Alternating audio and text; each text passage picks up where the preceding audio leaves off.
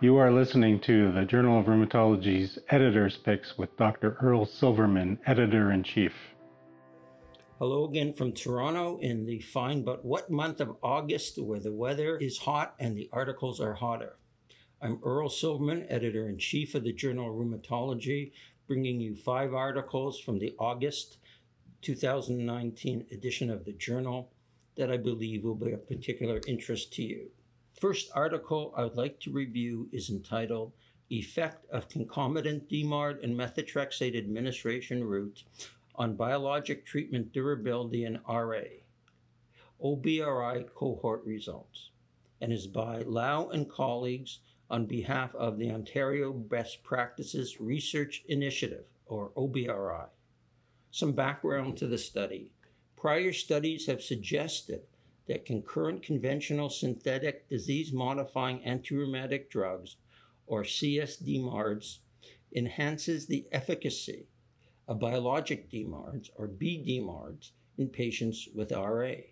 The aim of this study was to assess the effect of concomitant CSDMARD use on time to BDMARD discontinuation in a large Canadian observational cohort of patients with rheumatoid arthritis.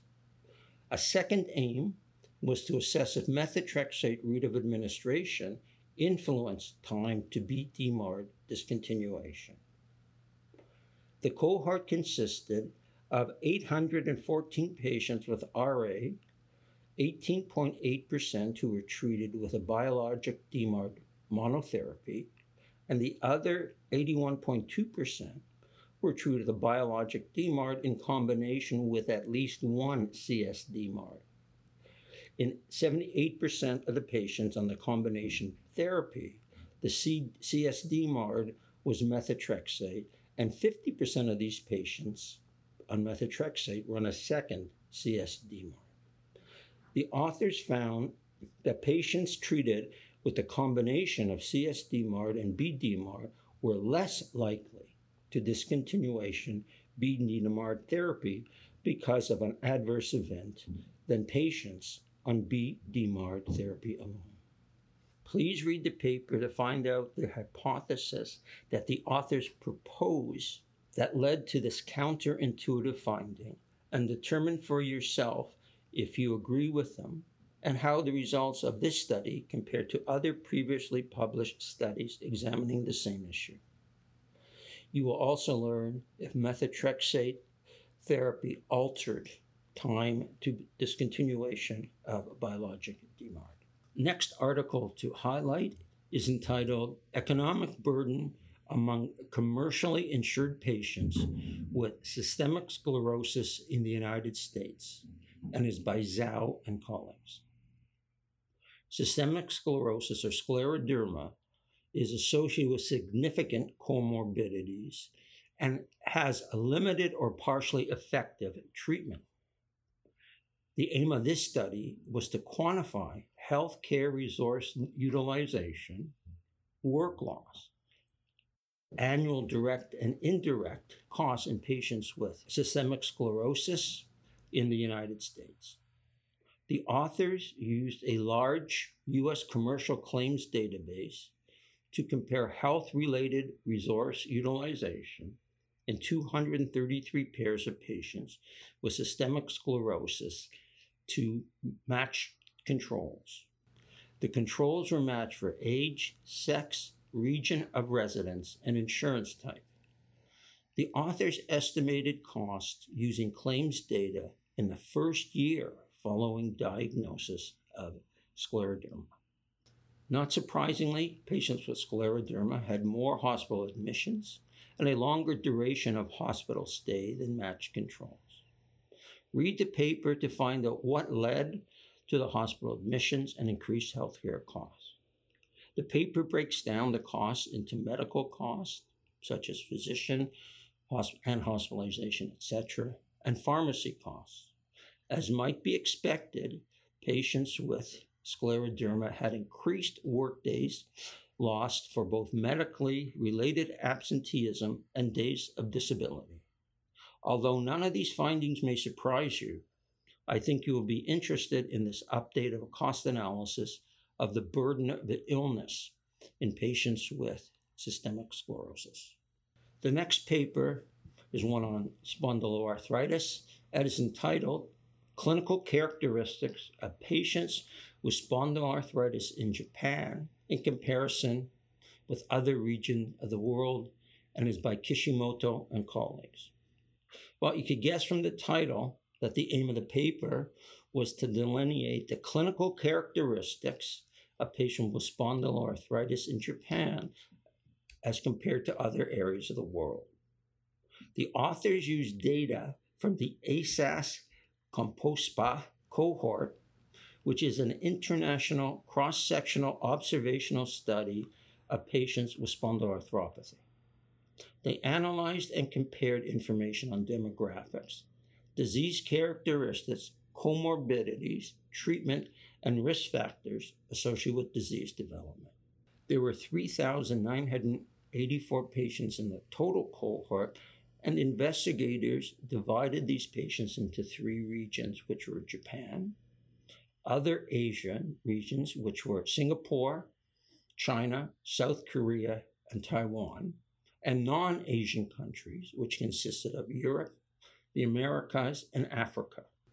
They then compared the 161 patients from Japan to the 933 patients from the other Asian countries to and the 2,890 patients from the non-Asian countries.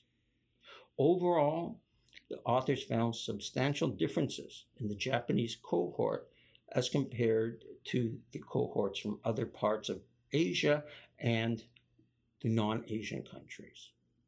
Please read this article to see how spondylitis differs in different regions of the world and what the authors suggest may have led to these differences.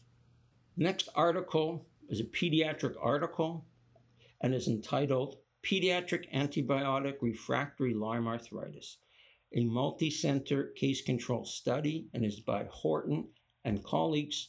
And this article is accompanied by an editorial by Dr. Allen Steere. A little background. Currently, Lyme disease is the most common vector borne illness in Europe and North America. Resolution of Lyme arthritis is seen in approximately 90% of cases, which then leaves 10% of cases refractory to treatment. The aim of this study was to identify clinical and treatment factors associated with antibiotic resistant Lyme arthritis in a pediatric cohort seen in three pediatric rheumatology clinics in a Lyme endemic area. The authors identified 49 children with persistently active arthritis despite at least eight weeks of oral antibiotics or at least two weeks of parenteral antibiotics. They compared the demographic, clinical, and treatment factors of these patients to 188 children whose arthritis resolved within three months of starting antibiotic. Please read the article to find out which clinical and treatment related features were seen most frequently in each of the two groups. Some of the findings may surprise you. I also suggest that you read the accompanying editorial entitled Treatment of Lyme Arthritis by Dr. Allen Steere. As you will remember, it was in the early 1970s that children and adults in Lyme, Connecticut, and its surrounding area developed swollen knees, skin rashes, headaches, and late neurologic symptoms, as well as chronic fatigue. It was a mother of one of these children then complained to the Connecticut State Health Department.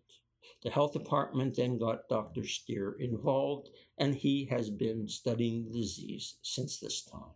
Please read his editorial to get his perspective on how to best diagnose this disease how to treat Lyme disease as well as how to treat Lyme resistant arthritis. The last article I'd like to highlight is entitled Ultrasonographic and Clinical Assessment of Peripheral Enthesitis in Patients with Psoriatic Arthritis, Psoriasis, and Fibromyalgia Syndrome, the Ulysses Study. It is by Macchioni and colleagues and is accompanied by an editorial by Dr. Philip Helliwell. The aim of this cross sectional study was to evaluate the prevalence of clinical and ultrasonographic enthesial involvement in patients with psoriatic arthritis, psoriasis, and fibromyalgia syndrome. The authors examined 140 patients with psoriatic arthritis, 51 patients with psoriasis, and 51 patients with fibromyalgia syndrome. All these patients underwent a clinical evaluation of their entheses, as well as B mode and power Doppler ultrasound. Please read this article to find out how clinical and ultrasound examinations correlated, as well as the frequency of clinical and ultrasound detected enthesitis. After reading this article, you will be able to determine for yourself the usefulness of ultrasound examination and clinical examination of the enthesis in these three patient groups. Please read Dr. Helliwell's accompanying editorial as he examines the strengths and weaknesses of the study and how the study fits into other studies in the field. You will also find out how ultrasound has changed Dr. Helliwell's perspective on the pathogenesis of psoriatic arthritis. I want to thank you all for listening to my summary of what I felt were particularly interesting articles appearing in the August 2019 issue of the Journal of Rheumatology. As usual, I hope my summaries will lead you to reading not only these five articles, but all the articles in this edition of the journal. Please read either the print edition or the online edition, which can be found at www.jrheum.org. If you have any comments on this summary or any articles appearing in the Journal of Rheumatology, please send them to manuscripts at jrheum.com. I look forward to having you listen again to my editor's pick for the September edition of the Journal of Rheumatology.